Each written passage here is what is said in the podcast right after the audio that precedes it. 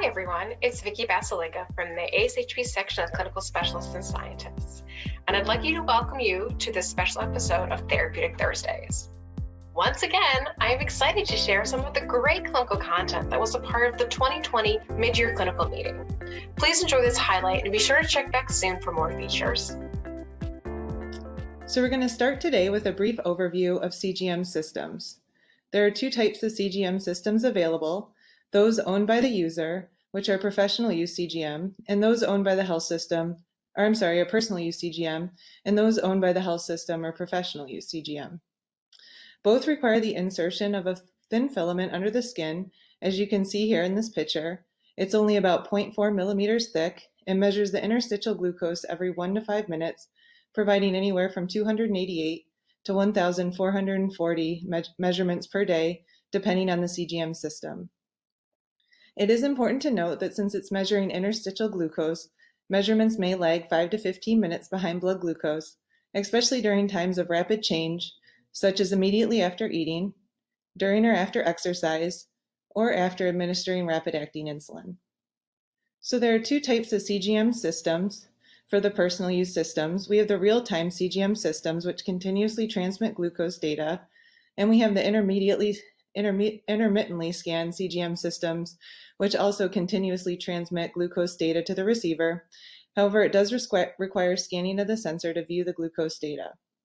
Both systems include trend arrows to prospectively guide treatment decisions, and now with the addition of the Freestyle Libre 2, both of these systems, real-time CGM and the intermittently scanned, include alarms to warn patients of rising and falling glucose levels. So the Freestyle Libre is the intermittently scanned system, and it provides glucose data and projects trends only when the sensor is scanned. So this device must be scanned at least every eight hours, otherwise gaps in glycemic tracing will occur.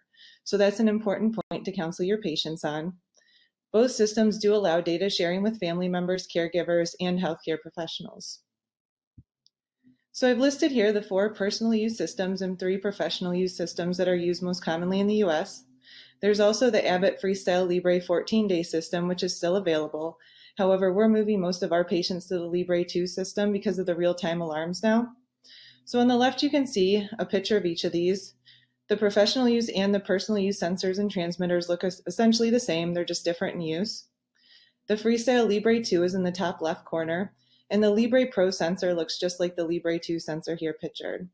You can see it has a quarter size sensor and transmitter which are combined together, and it's designed to sit on the back of the arm. So usually we tell our patients it looks like a little quarter that sits on the back of their arm. The Medtronic sensor and transmitter are separate, however, the picture of them in the top right corner is combined. The Dexcom system is pictured in the center and it shows the applicator which places the sensor, the separate transmitter, and then the device where the patient can view the readings. The Eversense is an implantable sensor and it's pictured in the bottom right corner. It does require an office visit, and it's considered a medical procedure to have it placed into the skin. The transmitter which goes over it is pictured in the center, and in the person wearing it on their arm is on the right. So this just gives you a general idea of what these look like. This slide summarizes the different personal use CGMs and their component and integration. So the Freestyle Libre is the only personal use system which offers a disposable sensor and transmitter combination product, which makes it the lower cost option for persons with diabetes. The Dexcom G6, Medtronic Guardian, and Eversense can be used um, on a sm smartphone as the receiver. This slide provides an overview of wear time, approved sites, sites warm-up time, calibration, and software.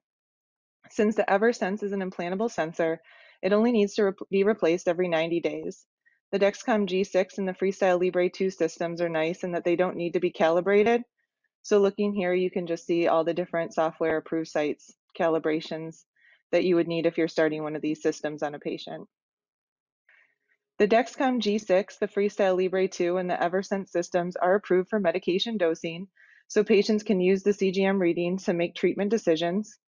The Medtronic system should still be confirmed with a finger stick at this time.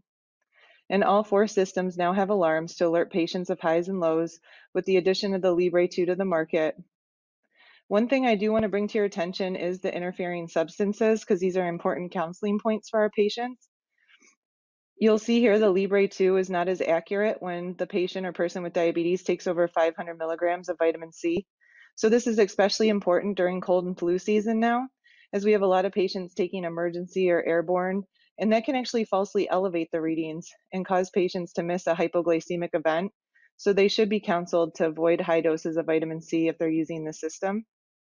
All the other systems, all the systems I should say are approved in children except for the Eversense system you'll see here is only for adults age 18 or older. So again, just something to keep in mind as you're choosing a system. Professional use CGM systems are purchased and owned by the clinic or practice and are intermittently used by the patient and healthcare team to help facilitate um, basically diabetes treatment decisions and management. Professional use systems can offer either blinded or unblinded data, depending on the system. So blinded CGM data is not available to be used by the patient or clinician until it's downloaded in the office. So therefore, it doesn't influence behavior in response to alerts or sensor glucose readings. So it does provide retrospective data. Professional use CGM requires clinicians to download this data in the office visit, and then you retrospectively review the data and glycemic patterns with the person with diabetes, and you can make clinical decisions regarding the patient's diabetes management. An unblinded CGM system allows patients to see their glucose data in real time and make treatment de decisions and behavioral decisions throughout the wear period. Of the available professional use CGMs, only the Dexcom G6 Pro allows for both blinded and unblinded data collection. And the Freestyle Libre Pro and Medtronic, I, Medtronic iPro 2 only allow for blinded data collection. As I mentioned on the previous slide, blinded CGM data is not able to be viewed by the patient or clinician until it's downloaded in the office. So for blinded CGM data, the most beneficial way to use it is for the patient should keep a log of their dietary intake, activity, and medication use so that CGM data outliers can be tracked back to individual events. It is important to counsel patients to continue to check their blood sugar at home while wearing a blinded professional use CGM device. The next two slides review the three different professional use CGM systems on the market. So we have the Dexcom G6 Pro and Libre Pro, and they're nice in that they're disposable, so you don't have to worry about disinfecting the transmitter between use and creating additional protocols for disinfecting. The Dexcom G6 Pro is the only one that offers the unblinded mode. However, just be aware that not all smartphones are compatible with the software. So if you're having a hard time setting it up on your patient's phone, you may want to just check Dexcom's website to ensure that the phone has the most up-to-date operating system to support its use. The wear period, interfering substances, and calibration requirements are similar to personal use systems.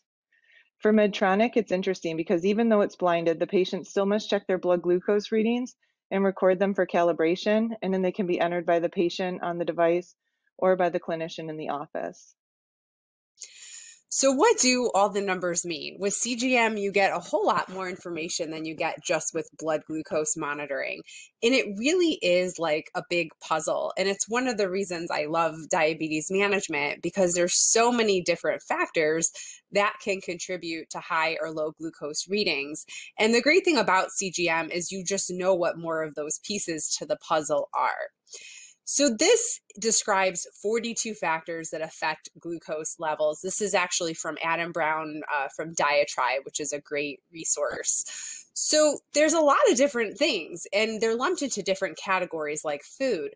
But within food, we know carbohydrates generally will cause someone's glucose levels to rise. But there can be other factors that affect it too, such as the amount of fat and protein often has a delayed rise in those glucose levels. There are some interesting factors like caffeine, for example. So, a cup of black coffee with no cream, no sugar can cause some people's glucose levels to rise other people have no effect but to really learn how that unique individual you know is affected that's where cgm is really so useful to see that. And you'll notice on here there's a ton of other variables too. Of course we expect most medications certainly used to treat diabetes are going to lower it but some can cause it to go higher like steroids. And then even activity levels. For many people that will cause it to go down but depending on someone's level of fitness or if it's really high intensity activity that can cause it to actually go up. And so these things are really helpful to kind of fill in that puzzle and figure out how to adjust therapy to help a person achieve their glycemic targets. So, I want to introduce a new concept called time in range. And this describes the time spent between 70 and 180. And so, why, you know, where do those numbers come from? Well, it really goes back to the guidelines. To, you know, if you look at the American Diabetes Association standards of care, the recommendation for fasting and preprandial glucose is to stay between 80 and 130. The recommendation for peak postprandial, so this would be one to two hours after the start of the meal, is to keep glucose levels under 180. And then the definition of hypoglycemia is a glucose under 70. So, taking all of this into consideration, that target range is 70 because we're trying to avoid hypoglycemia all the way up to 180. And we're trying to maximize the amount of time spent in this range while limiting hypoglycemia and hyperglycemia. Um, also, what you will notice here is that we are trying to, the time in range is in addition to the glucose targets. So this doesn't necessarily replace those fasting and preprandial goals, but we're trying to also achieve those in addition to this new metric of time in range. So, in addition to time in range, we have other key metrics as well. So, we're looking at a new concept called data sufficiency.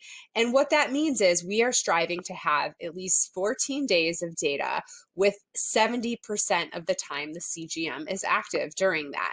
And so what are reasons the CGM wouldn't be active? Well, that could be, you know, if a person is, you know, further away from their receiver or reader and it's not picking up that signal, if a person is using an intermittently scanned device, if they are uh, not scanning every 8 hours, that can lead to data gaps. So we're aiming for that 70% over 14 days. And the idea is if you have all that data, then these other metrics metrics like time in range, uh, the mean glucose are going to be more. So we have also glucose management indicator, and that is an estimated A1C. And in fact, it used to be called estimated A1C, and then the FDA didn't like that. They thought it was too similar to an actual A1C. But this is very helpful to assess glycemic management, especially if more than, um, you know, you want to assess someone's, you know, glucose if they're meeting targets. And we know in A1C, you've got to wait at least three months typically to recheck that. So that's a great way to assess the, the management. And then there's another important metric called coefficient of variation. And this assesses the glycemic variability. So you're aiming to have a coefficient of variation under 36%. This means that glucose levels are more stable. If you're wondering what the actual formula is, it's the standard deviation divided by the mean glucose. And so keep in mind, you're trying to aim for that under 36%.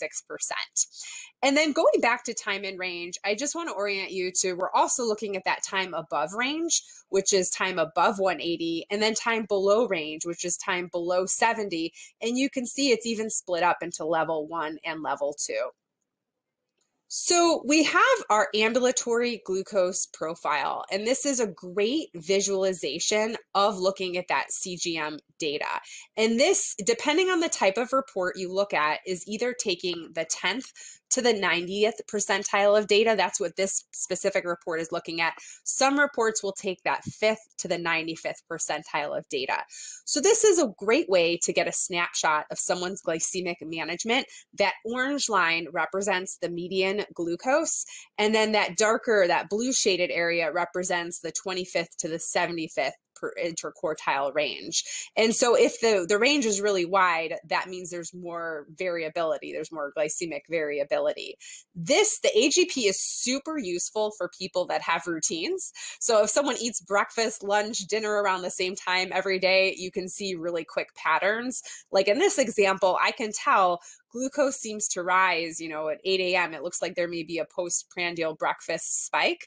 And then it comes down a little bit um, and then it seems to rise again later around 4 p.m. and stay a little bit high overnight and then kind of come down again uh, by that morning time. So what are the CGM based targets? We we talked about it before. We said, well, more is better. Obviously, you want, you know, to spend as much time as possible in that 70 to 180 range.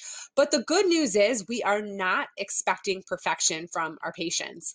We are actually aiming for at least 70% time in target range for most people with type 1 and type 2 diabetes.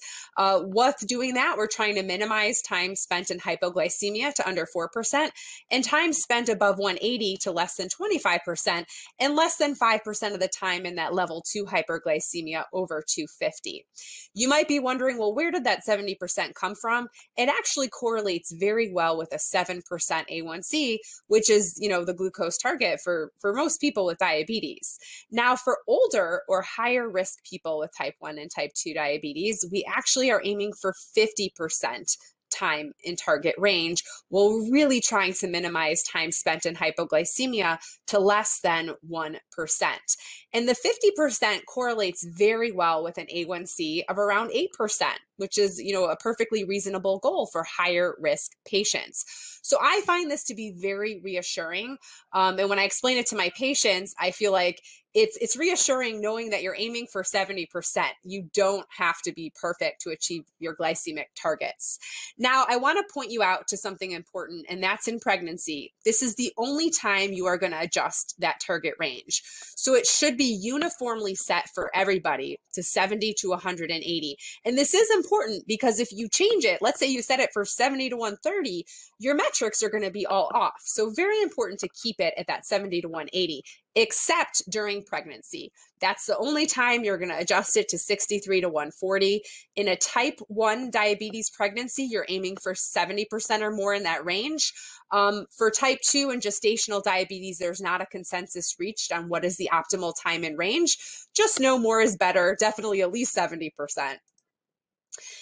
This is a full AGP report. So we already looked at the AGP itself. We talked about those key metrics. This is what a full report would look like. And this is nice because now um, with the different reports, you can get this all on one page and that's nice because in the past we used to have to you know you'd, you'd print out like 10 pages and sift through them and now you can get really everything you need on one page if you want to so at the top you'll notice the key metrics here we can see that time in target range i can see the time spent below the time spent above the coefficient of variation on this report is 37.4. So that indicates higher glycemic variability because it is over that 36%. We can see that it was worn 95.4% of the time. And at the bottom, you'll notice the last 14 days of data. So what's nice about this is, you know, you see that AGP, but remember that AGP is just showing us that 10th to the 90th percentile. So it could miss some outliers of hypo or hyperglycemia. So you can quickly look at the bottom and see if there was any kind of outlier events, all condensely nicely in, in one page. Now, well, this is another type of system, and this is one where at the top it reports the key metrics. And I wanted to show you this one because one of the things I like about it is that it has what the targets are on the left side, and then it has the time in range on the right side. So this is actually a LibreView report. The one on the previous side was a Dexcom Clarity report, just so you're aware of that. So you can see on here, I look at the top, there's 14 days and 70% of time the CGM was active. So that's just barely meeting our data sufficiency. And then I can see the glucose management indicator 7.6. So that would be like the estimated A1C. And then the glucose variability is 29. So that would be acceptable glycemic variability. The time in target range is 52%. And if I look on the left, you know, I'm really aiming for greater than 70%. So I know that that might be a little lower than desired. The low is only 1%, so that's acceptable. But then it looks like that time spent in the high range is above the desired. You know, time spent above 180, we're, we're aiming for less than 25%. This is another one of my actual favorite ways to look at data. This is called a snapshot of hypoglycemia. What I like about it is it really points directly to those hypo events. So what you'll notice at the top is actually it's a different way of looking at an AGP. And in this case, the person's averaging 259. That AGP just looks high. And so if I'm looking at it, I'm like, okay, this person's just high and we need to address that. But actually, this person experienced eight hypoglycemic events. And you can see they're all occurring between 3 and 6 p.m. So that's great because that points me to, hey, I've got to do something. We've got to do something to address that.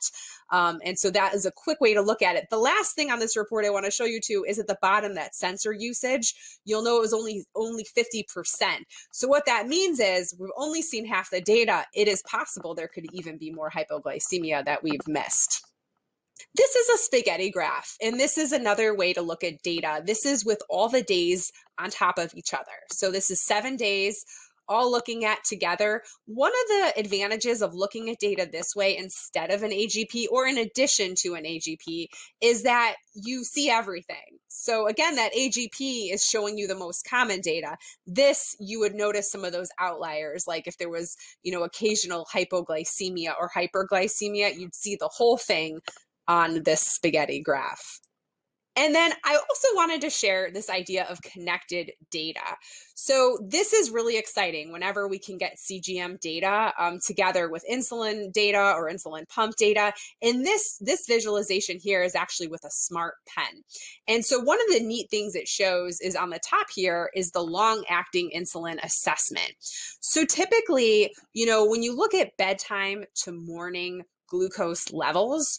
If a person hasn't, you know, eaten something right before they've gone to bed or given themselves a dose of insulin, you would expect if their basal insulin or their long-acting insulin is set correctly that they're going to stay within 30 points overnight.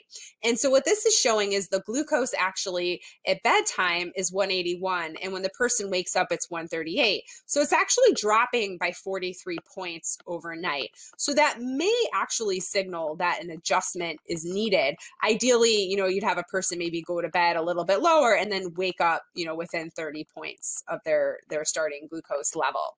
And then on the bottom here, what you can see is actually these are mealtime assessments. So typically when a person eats, we expect their glucose is going to rise and, you know, trying to, you know, keep it under 180 is what's most desired for many people, you know, they'll have a, a, 50 point, you know, spike in their glucose. And then we expect by four to five hours that glucose would go back down to that pre meal glucose level. So this is a way you can see it. And what I, when I look at this specific meal assessment, you can see there's a lot of variability based on the different shades. Um, you know, some days the person's going higher, some days they're going lower. And so I think this would lead to a good discussion about the types of foods eaten, the amount of insulin given um, to kind of tailor that to just have a little bit more stability with that pre and post meal levels. Key takeaways from today's presentation. So the choice of the CGM device should be individualized based on cost, accuracy, compatibility, and patient preferences. The professional use CGM does improve outcomes and is a source of revenue generation for pharmacists, and they are affordable, and you can basically justify their use in your clinic based on using CPT code 95250. And CGM data provides valuable information to engage in a meaningful discussion with the person with diabetes to come up with an individualized treatment plan. Thanks so much for listening into today's episode from the 2020 Midyear Clinical Meeting. It's features and content like this that make the ASHP Midyear Clinical Meeting the place to learn and to take your practice to the next level. Be sure to join us in December for more great clinical content.